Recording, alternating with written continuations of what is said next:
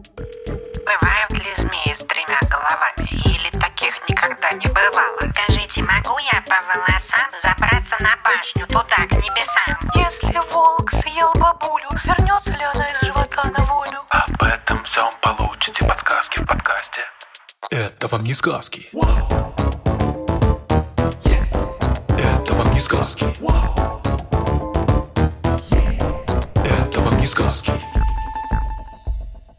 Привет! Это подкаст «Это вам не сказки».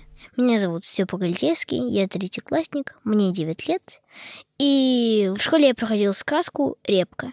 И у меня появился вопрос, может ли репка вырасти такой гигантской? И, к счастью для этого вопроса, у меня есть Тата. Привет, я Тата Зарубина, я биолог, и я помогаю Степе разбираться в его вопросах. Сегодня будем говорить про гигантскую репку. Ты видел когда-нибудь вообще репку? Нет, кажется. И никогда не пробовал? Вот чего, я не хочу делать с репой, когда пробовать. Почему? Не люблю пробовать новое. И овощи не слишком люблю. Хорошо, а если ты ее не пробовал, ты хотя бы представляешь себе, как она выглядит? Представляю. Расскажи. Ну как, зеленые листики сверху, такое заостренное внизу и красное, не знаю. Кажется, ты ее путаешь со свеклой. Э, да. Ну, в общем, они действительно похожи, потому что и то, и другое — это корнеплоды. Ты знаешь, что такое корнеплоды? Ну, да, это то, что с корнями растет из земли, наверное. Да, это такая обычно толстая часть стебля и корня, которая растет под землей, в которой растения запасают свои питательные вещества, а мы этим пользуемся и их едим. Какие еще корнеплоды бывают, кроме репки? Картошка. М-м. Нет. М-м. Картошка не корнеплод. Так, морковка, наверное. Да? Морковка, свекла, ну и репка. Редиска. И редиска. Супер. Обычно корнеплод у репы бывает желтый или белый. На самом деле он бывает всякий, Интересно. но чаще всего он э, белый или желтый. Но по форме действительно похож немножко на свеклу. Да, вообще-то репа это ближайший родственник капусты, хотя они кажутся совершенно не похожими. И у капусты мы едим обычно вершки, а у репы корешки. Ты, кстати, еще мог встречаться с другими родственниками репы. Может быть, ты видел, иногда проезжаешь на поезде или на машине такие ярко-желтые поля. Вот, э, скорее всего, на них растет близкий родственник репы и капусты сурепка. Сурепа? Сурепка. Ее не едят, разве что, наверное, ее могут есть коровы. Интересненько. Не, не видел. Но присмотрись как-нибудь. Окей. Да, для того, чтобы понять, бывает ли репа такая большая, давай разберемся с ее историей, откуда она вообще такая взялась. Вот ее дикий родственник сурепка совсем не похожа на репу, и мы ее не едим. Почему вдруг мы едим именно репу? Древняя репа вообще-то была очень похожа на эту самую сурепку, и никаких особенно больших корнеплодов у нее не было. Ну, изредка мог корень быть более толстым и плотным. И, наверное, люди время от времени ее ели. А потом они поняли, что в определенных условиях эта корневая часть дикой репы становится толстой и мясистой, и вообще ее приятно есть. И люди стали за репой ухаживать и создавать ей как раз такие условия, то есть ее хорошо поливать, например, чтобы она становилась больше и вкуснее. Интересно. Репу выращивали в Древнем Египте, ее ели и греки, и римляне, а на Руси она вообще была самым главным продуктом питания, примерно как сейчас у нас картошка и макароны. Макароны. Ты больше любишь макароны? Ну, разве что жареную картошку я люблю больше макарон. Мгм. Вот репу, кстати, когда ее очень активно использовали, Неужели ее жарили? вполне может быть. Но самое простое блюдо, вот как сейчас вареная картошка у нас, это была пареная репа. Слышал такое выражение «проще пареной репы»? Да, слышал. брали эту репу, клали в горшок и ставили в теплую печку. Уже после этого доставали, и она была готова. То есть вообще ничего не нужно было делать, просто подождать немножко. Понятно, почему эта сказка именно русская народная репка. Да, но потом э, бедной репе пришлось худо, потому что Петр I, который любил всякое новое экзотическое, привез в Россию из э, своего путешествия картошку. И картошка с трудом приживалась в России, но после некоторых приключений она, конечно же, репу вытеснила, и теперь вот ты даже никогда не пробовал и не видел эту репу. Может, такую книгу написать «Приключения картошки». Почему нет? Интересная, кстати, идея. Приключения были такие, что у картошки, если ты когда-нибудь видел, как она растет, у нее есть плоды, похожие на ягоды. Не припоминаю такого. Они похожи на маленькие зеленые помидоры, потому что вообще-то они родственники с помидорами. И эти ягоды ужасно ядовитые. Ну, то есть не ужасно-ужасно, но лучше их не есть. Да. И когда картошку привезли в Россию, сначала, кстати говоря, я забыла сказать, что ее подавали как э, экзотическое блюдо на царских балах. Картошка королевское блюдо. Да. А потом цари подумали, что картошка поможет справиться с голодом, потому что она довольно неприхотлива, ее довольно легко выращивать, и они решили, что надо обязать крестьян ее выращивать. А крестьяне, во-первых, не хотели, чтобы их еще заставляли какую-то картошку выращивать. Во-вторых, они видели эти ягоды и думали, что нужно есть именно ягоды, а вовсе даже не клубни. И много крестьян отравились этими Довольно ягодами? много крестьян отравились, и они ужасно протестовали. Но, тем не менее, к концу XIX века картошка победила, и все уже смирились с ее существованием, и теперь она даже вытеснила, видишь, репу, про которую ты и знать не знаешь, кроме как встречаешься с ней только в сказках. Репа хотя бы стала героем рассказа, а картошка нет. Я, кстати, не знаю, может быть, есть какие-нибудь сказки про картошку. Вряд ли есть какие-то сказки про картошку более популярные, чем репка. Да, вряд ли. Мы с тобой говорили про то, как же, собственно говоря, репа так изменилась. У нее был корень, который иногда мог утолщаться, а теперь она стала настоящим съедобным растением с толстым корнеплодом. В общем, с репой за долгое время, что она дружит с человеком, с репой произошла такая же история, как и с- Репа друг человека. Интересно. с собакой произошла примерно такая же история, как и с репой. Она тоже была не другом человека, а потом стала другом. И с животными, про которых ты вспомнил, и с растениями, которых человек стал привечать, происходила примерно одна и та же история. Они очень сильно менялись за то время, что они жили рядом с человеком. Если ты увидишь, как мог выглядеть их дикий предок, ты никогда в жизни не догадаешься, предком кого он может быть. Например, можешь ли ты себе представить, как выглядел предок арбуза? Наверное, так как арбуз это ягода, наверное, его предком была какая-то ягодка маленькая на кустике.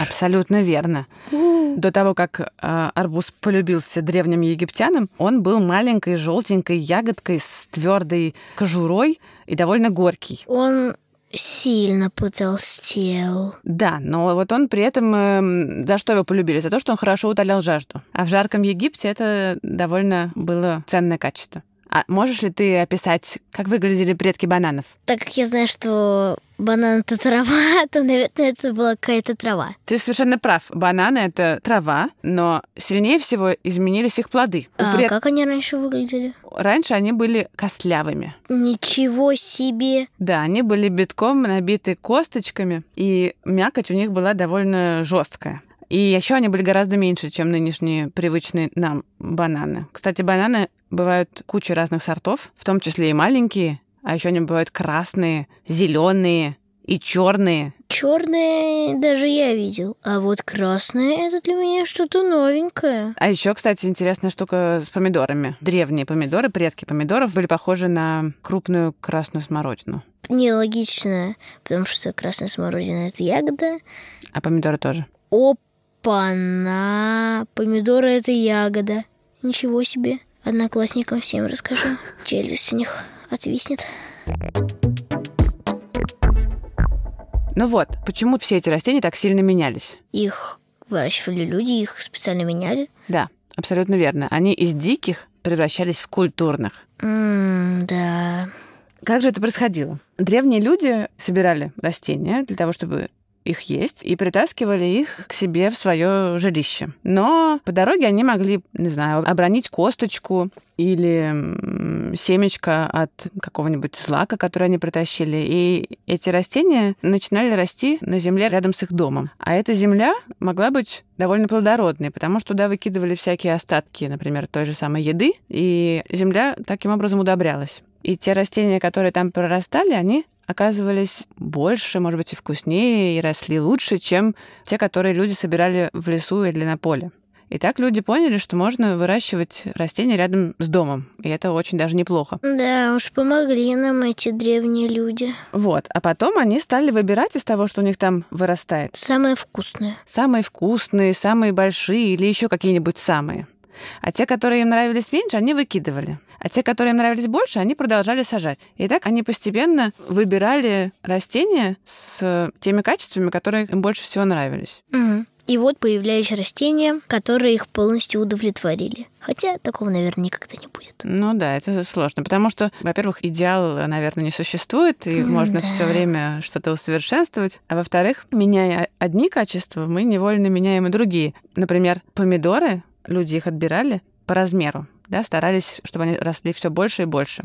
Но при этом, например, могли теряться вкусовые качества. Или они могли становиться менее устойчивыми к каким-нибудь болезням. Получается, что мы, отбирая растения по какому-то Положительному качеству можем еще и отрицательное какое-то качество вмешать. Да, такое бывает. М, печально. Да, и сначала люди, не очень понимая, что они делают, выбирали там самые большие, самые вкусные растения. А в какой-то момент они поняли, что это закономерность, и стали делать это сознательно. Например, им попался какой-нибудь цветочек необычного цвета, например, фиолетовый.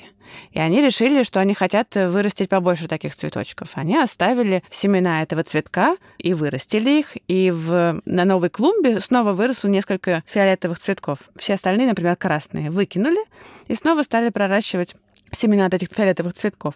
И так постепенно они создали новый сорт, эти наши гипотетические садовники древние, да, новый фиолетовый сорт, никогда не виданный раньше. То, что люди делают, отбирая разные растения, называется искусственным отбором. Бывает еще естественный отбор. Знаешь, что это такое? Понятия не имею. Естественный отбор происходит в природе, когда живые существа должны приспосабливаться к условиям, в которых они живут. И чем лучше существо приспособилось, тем больше у него шансов, что оно выживет и оставит потомство. А то, которое хуже приспособилось, скорее всего, будет менее удачливым. И так постепенно происходит э, изменение видов. Мгм. Поскольку это происходит в природе, это называется естественным отбором. А та история, о которой мы говорим, в нее вмешиваются люди. Они сами решают, какие организмы им хочется сохранить, а какие отбросить. То есть этот великий дед из репки купил какую-то сверх-мега-гигантскую репу. Ты имеешь в виду сорт такой или что? Да, сорт. Скорее всего, он, у него был какой-то огромный сорт, но еще он очень хорошо за ней ухаживал. М, да уж, фермер тут нужен хороший. Обычно таких дедов называли крестьянами, мне кажется, а не фермерами. Ну вот, крестьянин такой хороший должен быть, чтобы такую репу вырастить. Да. Вообще-то сортов репки действительно существует очень много, и люди выбирали когда занимались селекцией репы, они создавали разные сорта. Некоторые, например, вообще не имеют корнеплодов, и их выращивают для масла. Из семян репы делают масло. Это одна часть сортов. А другая часть сортов выращивается для корнеплодов, и они бывают разными. Некоторые очень маленькие, весят всего там несколько десятков граммов, и они могут быть э, разных цветов. А некоторые килограммов по... Даже представить боюсь. А некоторые могут весить там 3-4 килограмма обычно. Есть рекорд, который записан в книге рекордов Гиннесса. О, Репка рекордсмен весит примерно 18 килограмм. опа. Я думаю, что примерно столько ты весил года в три. Ну, это половина моего веса. Так что ничего так. То есть, это сказка... Ну, настоящая сказка, неправдивая, абсолютная. Миф опровержен. Рекордсмен такой, довольно большой, наверное. Но, к сожалению, мы говорили про гигантскую репу размером в человека. И такой репы, кажется, не может существовать, да? Ну, может существовать, но еще не существовало. Да, мы пока такой не знаем, но кто знает. Возможно, мы еще чего-нибудь не знаем и когда-нибудь э, увидим таких небывалых гигантов. Ну, когда-нибудь. Может быть. Но вообще-то да, это кажется действительно первый раз, когда ты победил. Ура! Ну, у нас за спиной достаточно подкастов, в которых побеждала Тата. Ну, она пока что выигрывает, если мы во что-то играем. Теперь я хочу рассказать еще немножечко про то, как происходит искусственный отбор и селекция. Как мы с тобой уже говорили, искусственный отбор может идти не только в хорошую сторону, да, он может иметь какие-то побочные эффекты, про которые человек сначала не подумал, а оказывается, что все не так уж и классно получается. Печально, плак-плак, печалька. Например, многие культурные растения оказываются довольно неустойчивы к изменениям климата и к, ко всяким вредителям. Они довольно Ой, капризные. Да, да, вредители, фу. Я с моим классом был на каком-то болоте, там вредители почти весь лес съели. Да. Часто культурные растения очень сильно подвержены вредителям, потому что... Потому что деревья — это ням-ням. А еще бывают интересные казусы. Например, вот э, ты видел когда-нибудь махровую сирень? Такая, у которой много-много-много лепестков. Она такая пушистая. У обычной сирени четыре лепестка. И мы часто ищем пятилепестковый цветочек, чтобы его съесть и загадать желание. А, это как клевер, да? Ну да. А вот бывает сирень мохнатая, у нее очень много лепестков. Вообще люди очень э, любят такую всякую красоту, и поэтому выводят разные сорта цветов ради красоты. Но оказывается, что насекомым, которые опыляют эти махровые цветки, очень трудно добраться до их внутренностей. Бедные насекомые. Нет, бедная сирень, потому что насекомые предпочитают другие цветочки, а вот сирень некому опылять. И она очень большим трудом размножается. Да, печально. А еще, кстати, можно вспомнить про таксу. Такса — это порода, которую специально выводили, чтобы, Залезать в норы. чтобы залезать в норы. Поэтому у нее довольно странная форма тела. Вытянутая такая. Да, у нее ужасно длинное тело и очень короткие лапы. Если бы я не знал, что это такое, если бы я ее увидел на улице, я бы подумал, ну все, конец света. Да, но таксы при этом довольно милые существа, Да. но и довольно больные. Потому что из-за того, что у них такая форма тела, у них оказывается довольно слабая спина и слабые суставы на лапах. И иногда спина так болеет, что у такс часто случается паралич, они вообще не могут ходить. Ой, бедная. И это потому, что люди вывели такую породу. Они не подумали про то, что такая длинная форма тела, которая им была нужна для того, чтобы животное могло залезать в норы, имеет какие-то недостатки. Бедные таксочки. Человечество редко думает о плохом. Да, но вообще, в заключение, надо сказать, что вообще-то плоды селекции и искусственного отбора мы видим и используем постоянно. Почти все фрукты, овощи, вся наша еда и наши друзья, как собаки, лошади и грызуны, это все плоды селекции. Интересно. На этом все. Спасибо, что слушаете нас. Спасибо. Мы благодарим редактора Асю Терехову, звукорежиссера Диму Гудничева, расшифровщика Кирилла Гликмана и студию Чемоданов Продакшн.